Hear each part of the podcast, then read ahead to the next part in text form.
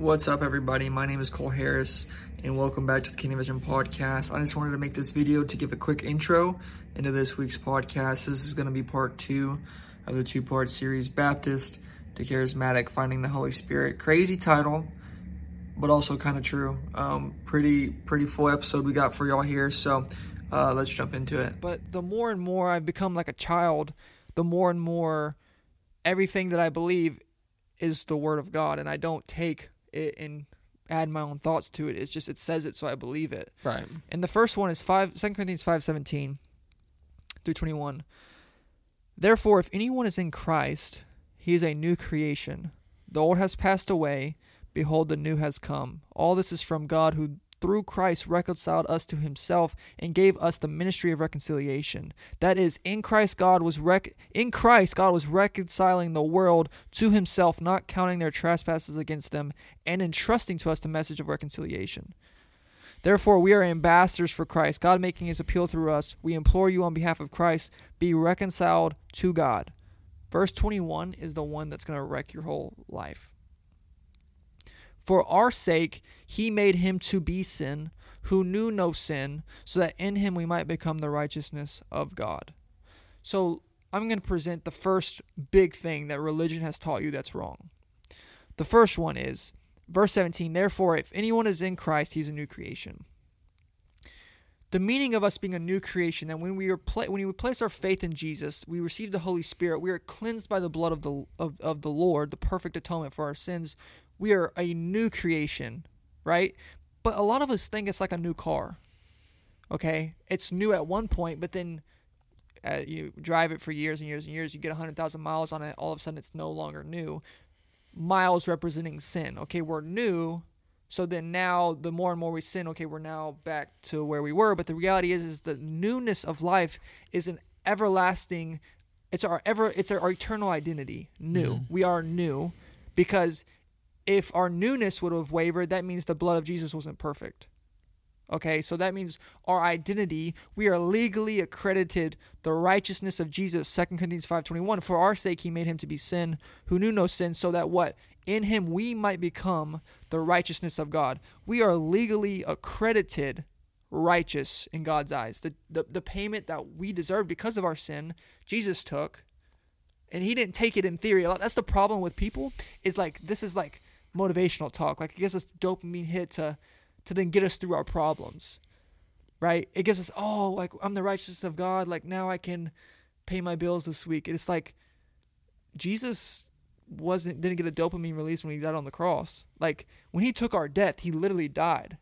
So that means in our righteousness that we are actually righteous. Like this is this is something of a magnitude that our religion and our Christian culture doesn't speak of. You know what I'm saying? And so, just as God, I'm gonna read this. This is my notes. Just as God gave us our guilt, I'm sorry. Just as God gave our guilt, shame, and sin to Christ, so God also gives Christ's righteousness to all who believe in Christ. God now views and treats believers as having the legal status of righteousness. Here is the biggest thing I've learned is that Christians' greatest pride and arrogance is they are not worthy of this reality. Christians have a false humility. The biggest problem is that we think that there has to be a chasm between Jesus and us. We think, okay, Jesus lived a perfect life, but I can't live a perfect life. And so there's always this disconnect, which, if you watch my video, this was the main and I was, it was such a well thought video even though it was a year and a half ago because I was asking the right questions but mm-hmm. it was mm-hmm. like people who think like this they lower the divinity of Jesus and raise the ability of man being that okay and, and the, the the problem is is people think that when they use this language is because I just want to do miracles I'm, I'm so consumed with experience yeah. I want to be like God so I can do all the cool stuff it's not that yeah. it's so you don't have to like we want to be sanctified but we can't have too much sanctification. We want to be free. Without this right yeah. here, you can't truly it's, be it, free of guilt, shame, and condemnation. It, You're only going to be partially free of sexual sin. You're only going right. to be partially free of everything. It's it's more than just what you're going to get out of it. It's actually Jesus getting the reward of his suffering, right? That was what he did it for. He didn't do it so that, um, you know, we could still think feel, see the same way, right? This is what he wanted, you know.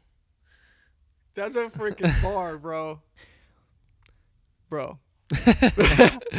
okay, so it this line that I'm about to say, Todd White used to say it. I would probably word it differently than him, but he was on to something. Right. Anxiety, depression, anger, sexual temptations, the desire for worldly gain, money, power, and influence. And Jesus experienced it all too, yet he did not sin. Isaiah 53, verse 2 For he grew up before him like a young plant, and like a root out of dry ground. He had no form or majesty that we should look at him, and no beauty that we should desire him.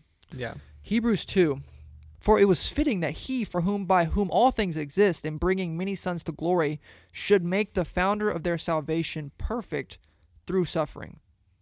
For he who sanctifies and those who are sanctified all have one source. That is why he is not ashamed to call them brothers. How is it that Jesus could become perfect? It says, in bringing many sons to glory, should make the founder of their salvation perfect through suffering in Isaiah 53, he progressed. He had no form of majesty before them.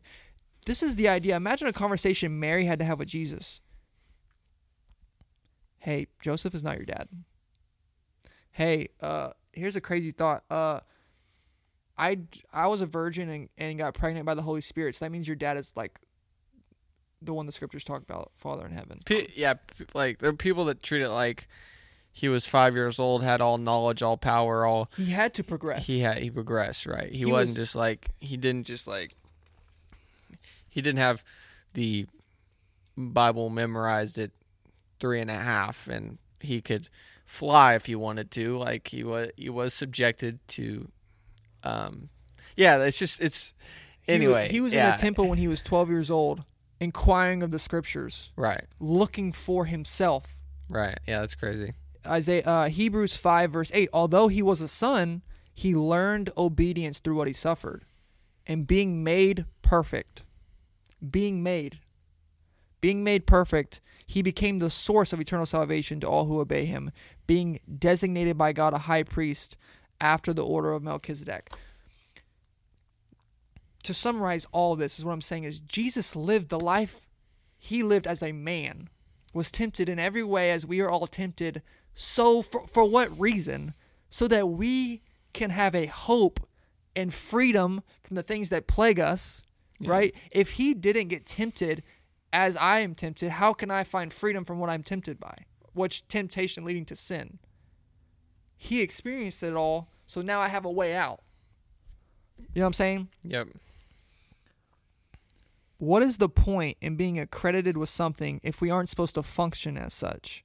The idea that Jesus performed and lived his life as a man offends us because religion has told us that there is a chasm between you and Jesus. The only way that Christian can actually walk in power is if the revelation that Jesus walked as we walk is fully understood. I experience anxiety, depression, anger, sexual temptations, desire for worldly gain, money, power, influence. Jesus experienced it all too, yet did not sin. This is our hope. This is our power. This is our freedom that we have a faithful high priest who can relate to us. Yeah. See, the gospel religion told you was Jesus lived the perfect life that I couldn't. He died, he rose again, and because he was perfect, his atonement was perfect. So because I believe in his perfect sacrifice, I will go to heaven one day. That is the gospel. That's the fundamental gospel, but it is selfish to think that that doesn't change the believer somehow, right? We believe in the the, the perfect atonement of Jesus, but if it doesn't manifest and have its way in you in terms of power and freedom and and authority here on earth, then it's incomplete. And so any gospel that does not produce freedom in the believer is not the gospel, which is a statement that is like literally if I would have said this a year and a half ago, I would have freaked out. Jesus lived the perfect life, so yes, we will go to heaven one day, but first, repentance and freedom would take place because we can look to Jesus as our example. The greatest pride we see today is Christians struggling with sin because they believe there is a gap between what Jesus did and what is possible for them. Yeah. So basically it's a circle. You sin because you think you're sinful and you excuse it because you think you're sinful Yep. and then you do it again. Yep. Cuz you're you're sinful, so Mhm. you sin and then you excuse it. You Yep. know, it, it- you're you're stuck. Yep. Right. Being accredited with the righteousness of Jesus is supposed to produce behavior that mirrors the righteousness of Jesus. And Yeah. that's what I'm saying. It's a joke. Yeah. But we say, if we don't believe this, then we say, man, I want to be sanctified. That's a big word in Baptist culture, sanctification. It's it was used like justification and sanctification were the two most Baptist words I've ever. It's a it's a biblical word, but it's the two most Baptist words ever.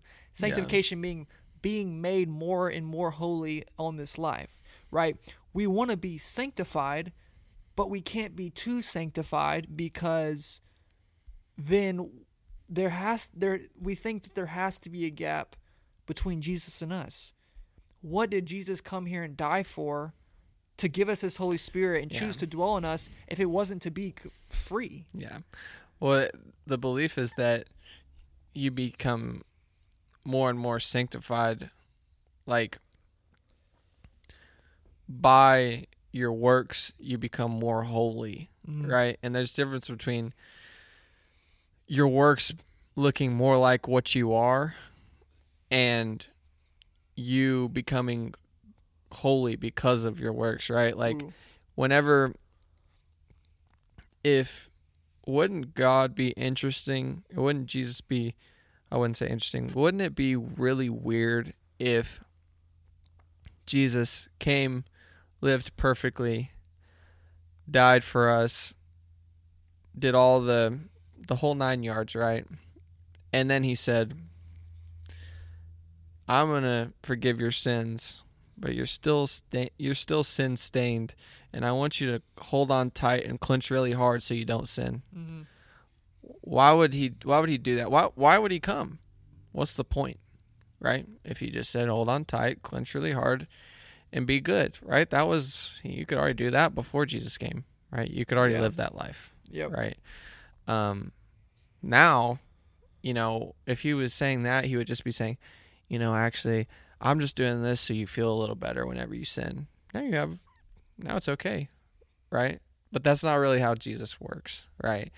Um, you know, are we to continue in sin that grace may, may abound? By no means, right? That's not how Jesus works, and He's smart enough to know that you, He's going to stick people in a cycle if that's how He granted this opportunity, right? That's not how He did it. Yeah. So anyway, But like we have the Holy Spirit in us. I'll just say it like this: I believe that sanctification is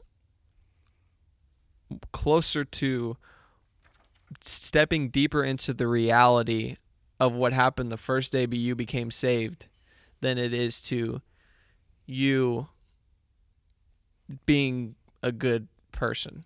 That's what I believe. I believe that the actions will follow, but it's more so you seeing more and more the ways that Jesus made you right, made you one with God, made you all those things, right? And then your life will automatically mirror it. As a as a man thinks, so is he, right? Um that's I mean that's that's everyone believes that. It's simple, right? So, anyway, I, bro, but I the I just keep coming back to what you said earlier. It's a we we display a false humility in the church, but the reality of all this is that Jesus died for a reason, and we are the for us to remain in our sin, and our guilt and our shame because of our false humility is an insult to the cross. We are it has to be a reward for his suffering, yeah. and I want to go somewhere with this because we're this is all talking about signs and wonders, right? Miracles. I started it with sin, guilt, shame, and condemnation first because, like, that's what we all. It's a, like an easy off ramp, but this also same argument gets into the miracles, healings, loosening of deaf ears, casting out demons, all of the things. This is the reason why Christians should expect these things to happen in church. Um, why this is a common question people ask. Well, then if we can walk as Jesus walked, then why do we pray for some people and they don't get healed? Why do sometimes things don't happen? Why do people die of sickness? Yada yada yada. And I love this conversation because this is one thing that I was wrecked over, and that's why I can never join with people who believe this because my personal experience said otherwise. Here's the conclusion I have the Bible says, lay your hands on the sick, and they shall be healed. Jesus said, in even greater things than these you will do, meaning all of the things Jesus did on earth, even greater. And when I heard that verse, someone told me that that was the establishment of the church. Like the, the, the church, the, the inclusion of the Gentiles and the Oh, I know. is like what he meant. That's not what he meant. That it's was a point of contention for us too. It was, one point, right. Yeah. here's what I believe. The Bible says, lay your hands on the sick and they will get up. If it doesn't happen, it's almost like we're supposed to have faith. It's almost like like the most trusted teachers that I now have like heard that explain it, like like the most like a guy by the name of Dan Mohler, um, cool guy, a little crazy, but I love it. he says he's pray he teaches on healing and signs and wonders and all that stuff. But his wife, I think his wife passed away from an illness or his mom, something like that, and it's very powerful when he talks about it because if he's preaching so much about healing, yet his personal experience says you should have a theology that does not teach healing. But his biggest heart cry is, I will not be offended, and I will not, not let my personal experience and my hurt, which mm-hmm. is the whole thing we talked about the American gospel, form a theology that the Bible doesn't say. The fact of the matter is, I don't know. I don't know how the same as like I don't know how God's sovereignty aligns with my free will. It's like two railroad tracks that I won't know until I get to heaven and get to ask Jesus myself. Yeah. I don't know why people don't get up get up from the wheelchairs when I pray for them every time, but I know do know it's a command from Scripture to get up and pray, and that we're going to have faith and keep praying, and not then by our personal experience extract it and form a theology about it. I mean, isn't it such a selfish thought to have that I prayed for someone, they weren't healed, and now I feel bad for myself, not the person that didn't get healed? Mm-hmm. Maybe that's the problem, right? Like something you're talking about with William with like do you feel embarrassed or do you feel bad that the person didn't get healed? Right? Cuz why would why would you feel um what's the word um um sorry um people people are worried that if you have the theology that when I pray for people they should be healed, they're worried that people are going to step into condemnation, right? Mm-hmm. How can you be condemned if you don't care how you look? How can you be condemned if you don't care if you look silly? You don't care if, um, whatever. If you, yeah, you don't care if you look silly.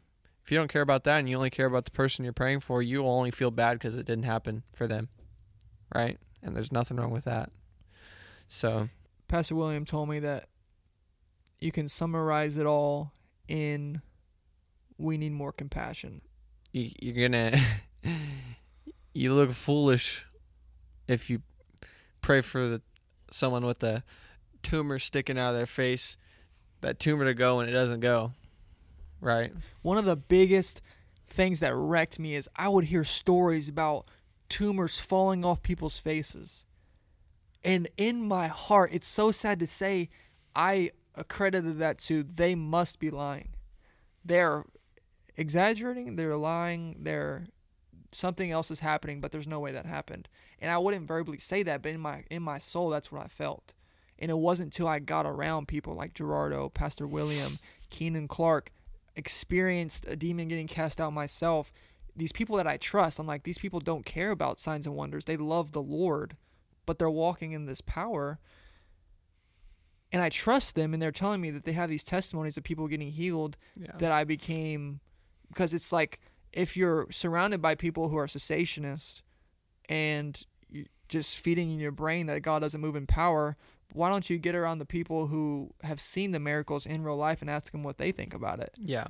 Yeah like are are they all liars or do they all have bad hearts? You know what i mean? It's like a, it's a very simple excuse right Yeah. like they can't you know so even as much as I disagree with what people think in the conservative movement, I don't assume everyone has a bad heart. Yep. I'm I actually assume the opposite every time. I assume that you know that they that they don't like that they just don't see it how I see it. Mm-hmm. Do I believe that they will? Because you know, because I believe that they'll be close to God, and I think I'm close to God, and I think that's why I think the way I think. Yeah, but I don't assume that they have a bad heart. Like, and so I want to, I'm to tr- make a final statement and transition into the next topic I want to talk about. But we're talking about this, and I know people are being stirred right now, Braden, of thinking like there's an, there is, they're scared to walk in that authority because of their false humility.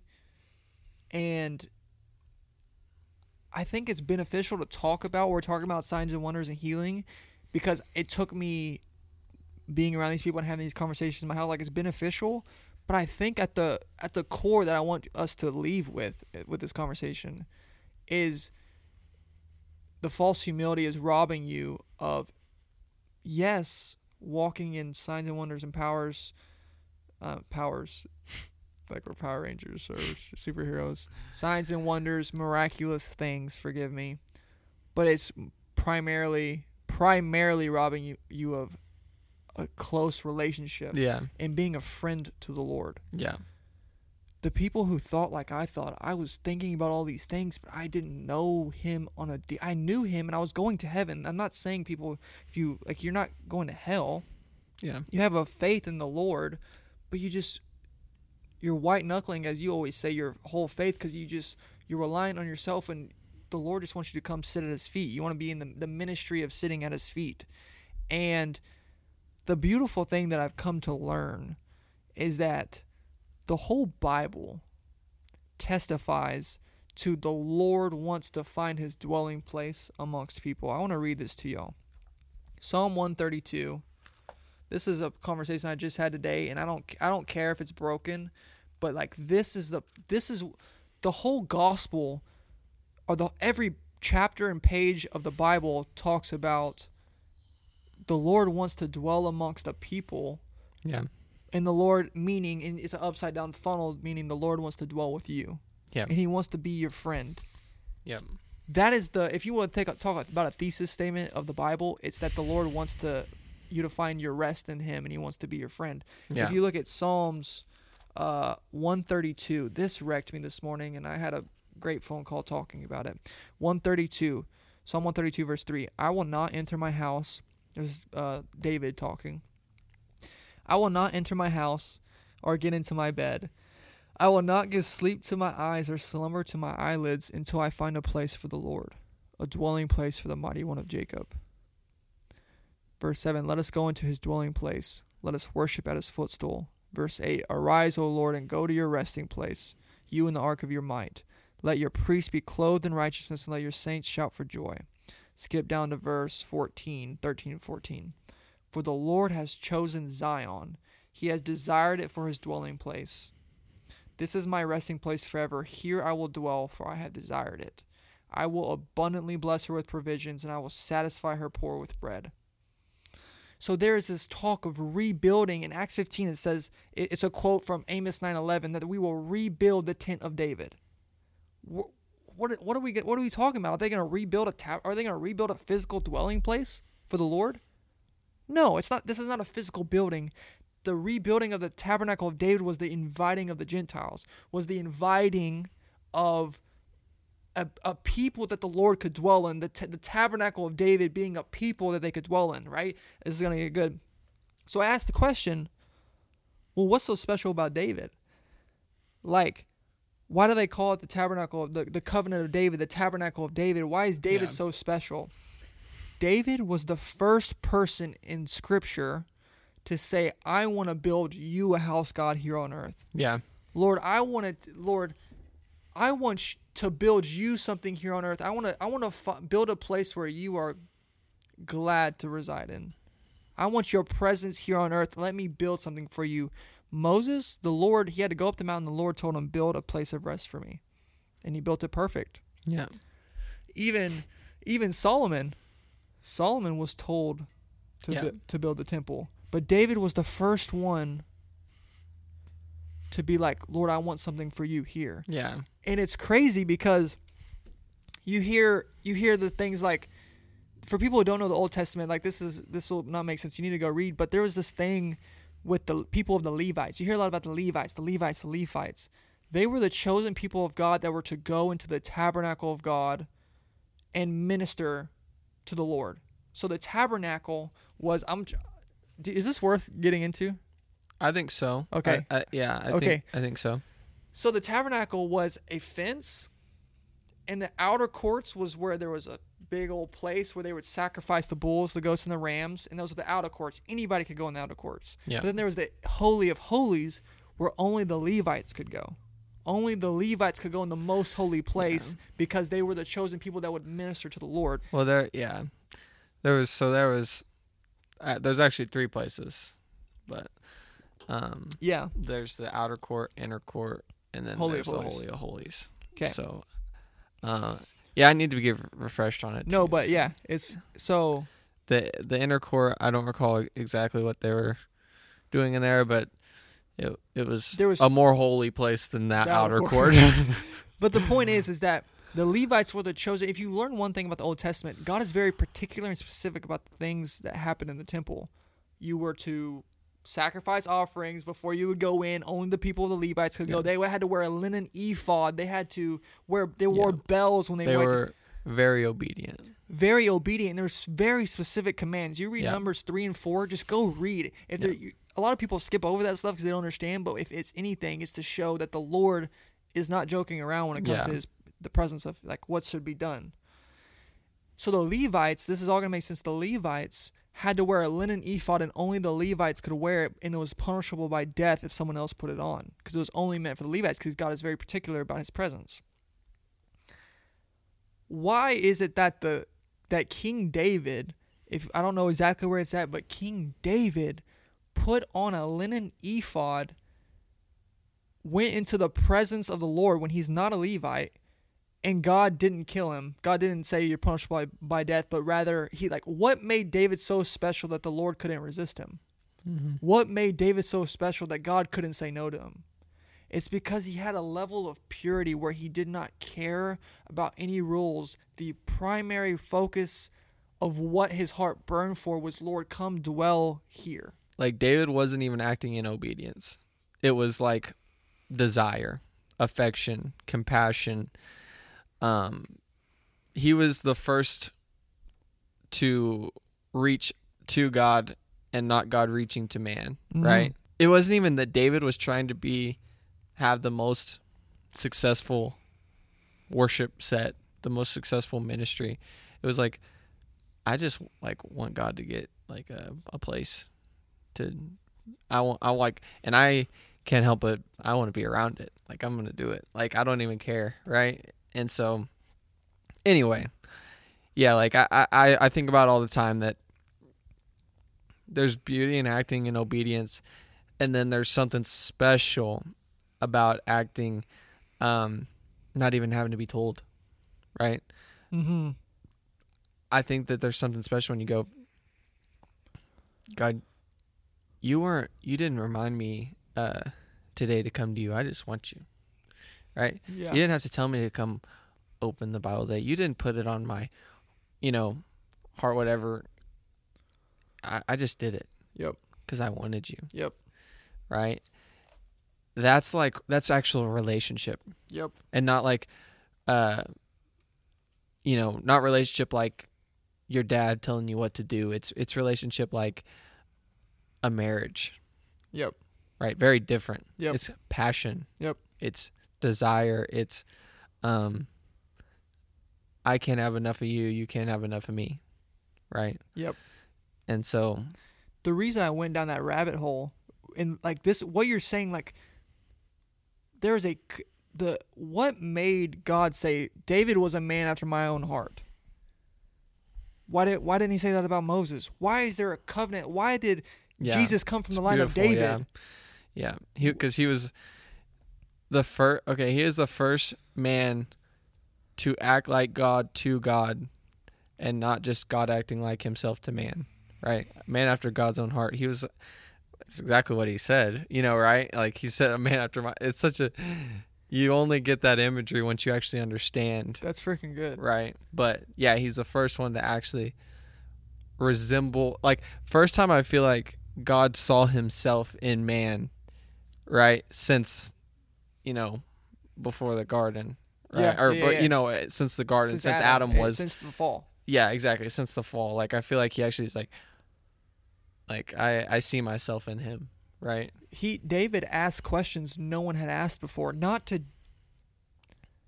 not to discount Moses' faithfulness, not to discount anybody before David's faithfulness, but everybody was commanded in obedience. He no, he began to ponder the heart of the Lord like no one had ever done before. He asked questions that no one had ever asked before. So all this what we're saying is that's why David is so special Yep.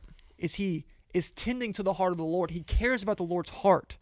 Bro, that is wild because w that is the number one epidemic, anemic thing about our culture today is that we don't care about the Lord's heart. And so that's why the Lord named things after David. That's why it's the line of David, key of David, um, key of David. Uh, the line of David is what Jesus would come from. All of that is because he cared about the Lord's heart. But then it's crazy because, like I said earlier to start this whole thing off, the whole Bible is about the Lord dwelling amongst the people. The tabernacle of David is being rebuilt in Acts 15 and it's been fulfilled, meaning that Gentiles have come in. We are Gentiles. We're not I'm not a Jew. I'm not Jewish. So that means the only reason I can have access to the Lord is because of the Gentiles, the, the, the, the covenant of David being restored, right? And so I read Psalm 132 For the Lord has chosen Zion, he has desired it for his dwelling place. This is my resting place forever. Here I will dwell, for I have desired it. When we say the Lord chose Zion, to this is this is about a specific time and place. The Lord chose and desired Zion to dwell, and He rested and He enjoyed it. What are we now? We are walking tabernacles of the Lord. Mm-hmm. So when we read Psalm 132, verse 14, that's God saying that about us now. That He, I am His resting place forever. He will dwell in me forever, and He has desired it. That is a wild, wild thought because the whole Bible is about not about a promised land like in Exodus. He's not. He doesn't. Yeah, He's taking them there, but He's taking there that He's taking them there to be with Him Mm-hmm. in Revelation, the end of Revelation, what does he said? I will be their people, they will be my people, and I will be their God. Everything, the whole theme is residing with the Lord, and now that we live in this new covenant, that the Gentiles are distor- uh, the, the Gentiles are restored back to the Lord. We're reconciled to the Lord. The Lord is now dwelling amongst the people, and it's like that upside down funnel, like I was saying. Like the Lord resides among resi- resides amongst people. If He resides ro- amongst people, then that means He resides in me. Mm-hmm. This is like I'm excited to share. Like this is it. Like the purity of understanding that the Lord wants to be your friend more than He wants you to do things for Him. Is where power comes, where intimacy comes, where the longing of your heart that there's more to this Christian life is where you'll find it. Right. Is being a friend to the Lord. And He'll he'll ask things to do for your benefit, but whenever you desire to do things for him, um, and not just for him, but desire to just be with him, then you'll actually like then you'll taste, you know, the heart of God, obviously. So, you know, you obviously get a better picture of God whenever you actually act like him Yeah. towards him, right? it kind of it'll it'll wreck you when you realize that the Lord's been trying to get people's attentions for generations and generations. Like Lord, I just, like I just want to hang out with you. Yeah. I mean that he made a garden to exist with a man, right? Uh, It's crazy. So I don't know if you have any thoughts, but that's that's where I yeah, no, that's it for me. So that's another episode of the Kingdom Vision podcast. Long one, crazy one. Didn't expect it to be this be this long, but these are all things that, like, to be honest, it's like my heart. It's like the gospel. It's the purity of what I want to chase after. And so, like, if you're confused, like I'm gonna be revisiting these things. I'm gonna be talking about these things. I'm gonna get people who are more qualified. I want to get Pastor William on. I want to get all these people on that can speak to this in a deeper, meaningful way and clearer way. So like, stay. Don't see this and just run off if you're confused. Just please stick with it. It took me it took me two and a half years to comprehend all this stuff. It started in 2020, and I I feel like I'm still trying to understand it. Like this is the heart of the Lord's will for your life. And so stay with us and thank you for watching. But we'll see you in the next one. God bless.